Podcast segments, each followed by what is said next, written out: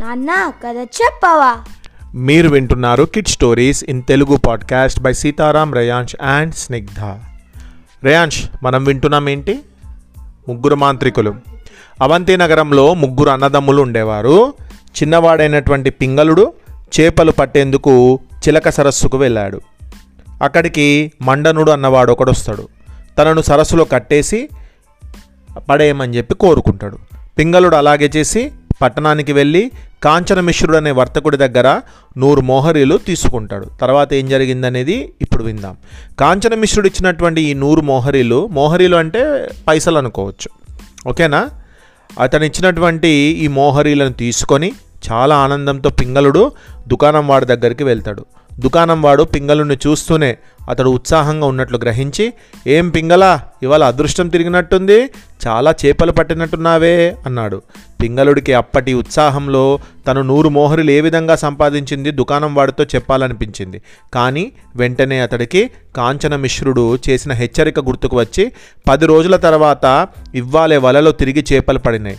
ఈ గడిచిన పది రోజులు ఏదో దురదృష్ట దేవత నన్ను వెంటాడుతూ ఉన్నట్టున్నది అన్నాడు విచారంగా. తర్వాత పింగళుడు అప్పటి వరకు దుకాణం వాడికి ఇవ్వవలసిన డబ్బంతా లెక్క చూసి ఇచ్చేసి తనకు కావలసినటువంటి సామాన్లు తీసుకొని ఇంటికి వెళ్ళాడు. అతడు ఇంటికి వెళ్ళేసరికి అన్నలిద్దరూ కూడా గోడ నానుకొని కునికిపాట్లు పడుతూ హాయిగా పడుకు పడుకుంటూ కనిపిస్తారు అన్నట్టు తల్లి ఎదురు వచ్చింది. పింగళుడు తను దుకాణం నుంచి తెచ్చిన సామాన్లు తల్లికి ఇచ్చి ఇవాళ అదృష్టం కలిసి వచ్చిందమ్మా త్వరగా వంట పనులు పూర్తి చెయ్యి అన్నాడు. కొద్దిసేపట్లోనే తల్లి భోజనం తయారు చేసింది. పింగళుడితో పాటు జీవదత్తుడు లక్షదత్తుడు కూడా త్వర త్వరగా భోజనం చేసి ఉల్లాసంగా బయటికి వెళ్ళిపోయారు. అన్నలు అటు వెళ్ళగానే పింగళుడు జేబులో నుంచి మోహరీలు తీసి తల్లికి చూపించాడు. తల్లి మోహరీలు చూస్తూనే ఆశ్చర్యపడి ఇంత డబ్బు ఎలా సంపాదించావురా? ఏంటి? చెప్పు అని అడిగింది. పింగళుడు ఏమీ దాచకుండా జరిగినదంతా తల్లికి చెప్పాడు. ఆమె అంతా విని పింగళ నువ్వు చేసిన పని మరెవరికైనా తెలిస్తే చాలా ప్రమాదం కలుగుతుంది. ఇక మీదట నువ్వు ఆ చిలక సరస్సు ప్రాంతాలకు వెళ్ళకు అన్నది భయపడుతూ. తల్లి భయం చూసి పింగళుడు నవ్వి నేను చేసింది నేరం ఎలా అవుతుంది? ఆ వచ్చినవాడు కావాలని కోరి చేతులు విరిచి కట్టించుకొని సరస్సులో మునిగి చచ్చాడు. అయినా ఈ సంగతి మరెవరికి తెలియకుండా దాయవచ్చు అన్నాడు. నీ అన్నల సంగతి తెలుసు కదా వాళ్ళు మంచివాళ్ళు కాదు. వాళ్ళ చెవిన పడకుండా ఉంచుకో ఈ మాట అన్నది తల్లి. పది రోజుల తర్వాత పింగళుడికి ఆ రాత్రి హాయిగా నిద్రపట్టింది అతడు మరునాడు తెల్లవారుతూనే వల తీసుకొని చిలక సరస్సుకు వెళ్ళాడు. అతడు సరస్సులో మిట్ట మధ్యాహ్నం వరకు వల వేసినా ఒక్క చేప కూడా పడలేదు. అతడు మళ్ళీ నిరుత్సాహపడి ఇక ఇంటికి వెళ్దామా? అనుకునేంతలో అల్లంత దూరాన వేగంగా వస్తున్నటువంటి ఒక గుర్రపు రౌతు కనిపించాడు. అంటే గుర్రాన్ని నడిపేవాడు ఒకడు కనిపించాడు. పింగళుడు అదిరిపడ్డాడు. గుర్రం మీద వస్తున్న వ్యక్తి అచ్చంగా నిన్న వచ్చినటువంటి మండనుడిలాగానే ఉన్నాడు. సరస్సులో మునిగిపోయినవాడు పిశాచమే రావటం లేదు కదా అని భయపడ్డాడు పింగళుడు. అంతలో గుర్రం అతన్ని సమీపించింది. రౌతు నవ్వుతూ గుర్రం మీద నుంచి దిగి పింగళ నీ నుంచి నాకు సహాయం కావాలి అన్నాడు. పింగళుడు భయపడుతూనే అతడి వైపు చూశాడు.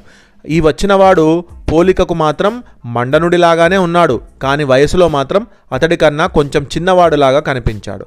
గుర్రం కూడా మరో రంగు కల గుర్రం. దానితో పింగళుడికి వచ్చింది పిశాచం కాదని ఇంకొక వాడని చెప్పి కొంత ధైర్యం కలిగింది. నా పేరు మీకెలా తెలుసు? నా నుంచి మీకు కావలసిన సహాయం ఏమిటి? అని అడిగాడు పింగళుడు. ఈ ప్రశ్న వింటూనే రౌతు పెద్దగా నవ్వి పింగళా నీ పేరు నాకెలా తెలుసో? నేను వచ్చిన పనేమిటో నీకు తెలియంది కాదు. నా పేరు అనురూపుడు.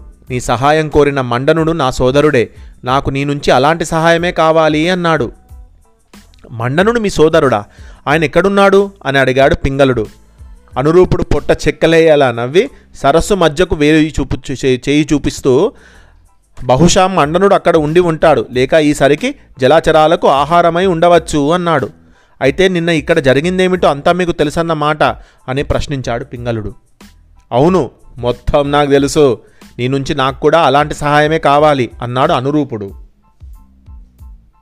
చేశాను కానీ నా సహాయానికి ఈసారి రెండు వందల మోహరీలు ఇవ్వవలసి ఉంటుంది అన్నాడు పింగళుడు. అనురూపుడు పెద్దగా నవ్వి పింగళుడి భుజం తడుతూ అవును నువ్వు రెండు వందల మోహరీలు అడుగుతావేమో అని నాకు ముందే అనుమానం కలిగింది. అందుకే కాంచనమిశ్రుడి దగ్గర ఆ ఏర్పాటు చేసి వచ్చాను. కానీ నేను సరస్సు నుంచి ప్రాణాలతో బయటపడనని నీకెందుకు నమ్మకం క- కలగాలి? అన్నాడు. తర్వాత పింగళుడు తాడు తీసుకొని అనురూపుడి చేతులు వెనక్కి విరిచి కట్టి అతన్ని భుజాన వేసుకొని సరస్సు ఒడ్డు మీద నుంచి లోపలకు విసిరివేశాడు. ఆ అనురూపుడు సరస్సులో పడబోయే ముందు పింగళ నా తల గనక ముందు నీటిపై తేలితే వెంటనే వల వేసి బయటకు లాగు సుమా అంటూ కేక వేశాడు. పింగళుడు సరస్సు ఒడ్డునే వల తీసుకొని సిద్ధంగా ఉన్నాడు. సరస్సులో కొంచెం సేపు అలలు లేచి తగ్గిపోయినాయి. ఒకటి రెండు నిమిషాల తర్వాత నీటి మీద చిన్న బుడగలు లేచి అనురూపుడి కాళ్ళు ముందు పైకి లేచి సేమ్ అదే విధంగా జరిగింది. లాస్ట్ టైం ఎలా జరిగిందో అలాగే జరిగింది. చచ్చిపోయాడు పాపం అనుకొని పింగళుడు అనురూపుడి గుర్రాన్ని ఎక్కి వెనక్కి తిరిగి చూడకుండా పట్టణంలోకి వెళ్ళాడు. కాంచనమిశ్రుడు అతన్ని అంత దూరాన చూస్తూనే హ దురాశ దుఃఖం చేటు అంటూ గట్టిగా మళ్ళీ అరిచి పింగళుడికి రెండు వందల మోహరీలు లెక్కపెట్టి ఇచ్చాడు. దురాశ ఎవరిది? నాదా? ఈ రెండు వందల మోహరిల కోసం నేనెంత శ్రమ చేస్తున్నానో మీకు తెలుసా? అన్నాడు పింగళుడు కాంచనమిశ్రుడితో. ఆ మాటలకు కాంచనమిశ్రుడు అయిష్టంగా అని తల ఊపి దురాశ నీది కాదు ఆ చనిపోయిన వాళ్ళది. నువ్వు చేస్తున్న పని ఏమిటో బయటపడితే నీకు కలగబోయేటువంటి ప్రమాదం ఊహించడం ఏమంత కష్టం కాదు. నీలోనూ దురాశ అనేది ఉన్నది. నిన్ను వంద నిన్ను అందరూ కూడా డబ్బుల కోసం ఆశ చూపిస్తున్నారు. నిన్న ఒకడు వచ్చి వంద మోహరీలు ఇవాళ రెండు వందల మోహరీలు అన్నాడు. రేపు మూడు వందల మోహరీలు అంతకు తక్కువైతే నేను ఎవరికీ చచ్చేందుకు సహాయం చెయ్యను అంటూ పింగళుడు ఇంటికి బయలుదేరాడు. ఆ రాత్రి పింగళుడు తల్లికి తన తెచ్చినటువంటి రెండు వందల మోహరీలు ఇచ్చాడు. తల్లి ఆ డబ్బు చూస్తూనే భయంతో వణికిపోయింది. నాయనా ఇకనైనా నువ్వు ఆ చిలక సరస్సు వైపుకు వెళ్ళటం మానురా నాకెందుకో భయంగా ఉంది అన్నది. భయం ఏమీ లేదమ్మా నువ్వు ఈ సంగతి మాత్రం ఎవరికి తెలియకుండా ఉంచు అన్నాడు పింగళుడు. ఆ రాత్రి పింగళుడికి సరిగా నిద్రపట్టలేదు తెలతెలవారుతుండగానే వలాన మల వల వలను భుజాన వేసుకొని చిలక సరస్సుకు వెళ్ళాడు. అతడు సరస్సులో వల వేసిన దృష్టి మాత్రం ఆ మైదానం నుంచి ఎవరు వస్తారా అని ఉంది. సరిగ్గా మిట్ట మధ్యాహ్నం వేళకు మైదానం మీద మళ్ళీ దుమ్ము రేపుతూ ఒక రౌతు రావటం పింగళుడికి కనిపించింది. అతడు చూస్తున్నంతలోనే రౌతు అక్కడికి వచ్చి పింగళ నా పేరు పద్మపాదుడు నాకు సహాయం చేసి పెట్టాలి అన్నాడు. ఓ సహాయానికేం చేస్తాను? ఈ సరస్సులో పడి ఆత్మహత్య చేసుకోవాలనుకున్న ప్రతి ఒక్కరికి సహాయపడటమే నా పని. మూడు వందల మోహరీలు ఇవ్వవలసి ఉంటుంది అన్నాడు. దానికేం? నేను చచ్చిపోతే మూడు వందల మోహరీలు కాంచనమిశ్రుడు ఇస్తాడు అంటూ పద్మపాదుడు నవ్వి గుర్రానికి వేలాడుతున్న తాడు విప్పి పింగళుడి చేతికి అందించాడు. పింగళుడు తాడు తీసుకొని పద్మపాదుడి చేతులు వెనక్కు విరిచికట్టి అతన్ని భుజాన వేసుకొని సరస్సు ఒడ్డుకు మోసుకుపోయి లోపలికి విసిరివేస్తూనే పాపం చచ్చిపోయాడు అంటూ వెనుదిరిగి గుర్రం దగ్గరికి వెళ్ళాడు. పింగళుడు సరస్సు కేసి చూడనైనా చూడకుండా గుర్రం ఎక్కి బయలుదేరి వెళ్ళిపోయేంతలో సరస్సులో నుంచి పద్మపాదుడి కేకలు వినిపించినాయి. పింగళ నన్ను త్వరగా వలవేసి బయటకు లాగు. నీకు పుణ్యం ఉంటుంది అంటూ అతడు గట్టిగా అరవసాగాడు. పింగళుడు గుర్రం మీద నుంచి ఒక్క దూకు దూకి వలవేసి పద్మపాదుణ్ణి నీటిలో నుంచి ఒడ్డుకు లాగాడు. పద్మపాదుడు ఆయాసపడుతూ నీటిలో నుంచి బయటకు వచ్చాడు. అతడి చేతిలో రెండు మొసలి పిల్లలున్నాయి. పింగళుడు వాటి వైపు ఆశ్చర్యంగా చూసి ప్రశ్నించబోయేంతలో పద్మపాదుడు గుర్రం దగ్గరికి వెళ్ళి దాని మీద ఉన్న సంచిలో నుంచి ఒక గాజు బాడీ తీసి దానిలో మొసలి పిల్లలను పడవేసి మూత పెట్టాడు. రెండు మొసలి పిల్లలు దొరికినాయి ఈసారి. పింగళుడు పద్మపాదుడికేసి ఆ మొసలి పిల్లల వైపు ఒక మారి అనుమానంగా చూసి పద్మపాద నువ్వు చాలా అదృష్టవంతుడివి బ్రతికి బయటపడ్డావు. సరే నా మూడు వందల మోహరిల మాటేమిటి? అన్నాడు. పద్మపాదుడు ఆప్యాయంగా పింగళుడిని కౌగిలించుకొని పింగళ నీకు ఆ మూడు వందల మోహరాలేమిటి? లక్ష కోటి మోహరాలు ఇస్తాను ప్రపంచంలో అందరికన్నా ధనవంతుణ్ణి చేస్తాను. నువ్వు మాత్రం నా వెంట ఆ భల్లూక పర్వతాల దగ్గరికి రావాల్సి ఉంటుంది అన్నాడు. భల్లూక పర్వతాల? అబ్బో ఆ పేరంటేనే నాకు భయం. మా అమ్మ వాటి గురించి చాలా సంగతులు చెప్పింది. ఆ కొండలు పిశాచాలకు నిలయమని విన్నాను అన్నాడు పింగళుడు. ఆ పిశాచాలు దయ్యాలు నిన్నేమి చెయ్యవు. ఈ ప్రపంచంలో ముగ్గురే ముగ్గురు గొప్ప మాంత్రికులున్నారు. వాళ్ళలో ఇద్దరిని స్వయంగా నువ్వే ఈ సరస్సుకు బలి ఇచ్చావు. ఇక మిగిలిన వాడిని నేనే అన్నాడు పద్మపాదుడు. నాకేమీ అర్థం కాలేదు అన్నాడు పింగళుడు ఆశ్చర్యంగా. అలా అయితే నీ సహాయం కావలసిన వాణ్ణి గనక సంగతంతా చెబుతాను విను అంటూ పద్మపాదుడు ఇలా చెప్పాడు. ఆ ముగ్గురు మాంత్రికులు ఎవరు అనేది ఇప్పుడు తెలుస్తుంది. మేం ముగ్గురం అన్నదమ్ములం. మా తండ్రి గొప్ప మాంత్రికుడు. ఆయన తన మంత్రశక్తి వల్ల అనేక మందికి మేలు కొందరికి కీడు కూడా చేశాడు. ఆయన చిన్నప్పటి నుంచి మా అన్నదమ్ముల్లో ఎవరి మీద పక్షపాతం చూపకుండా అందరికీ మంత్ర విద్యలో ప్రవేశం కల్పించాడు.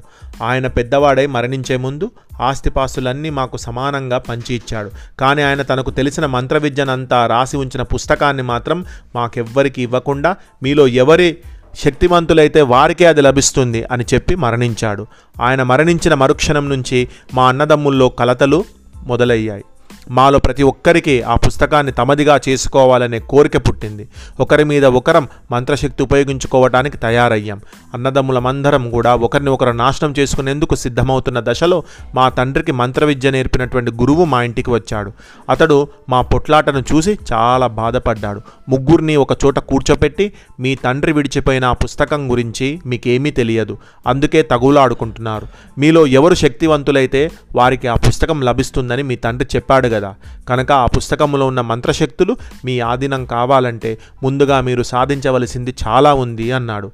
అదేమిటో చెప్పండి అని మేము ఆయనను కోరాం. ఆయన ఇలా చెప్పాడు. ఏం చెప్పాడు? అనేది నెక్స్ట్ పాడ్కాస్ట్లో విందాం.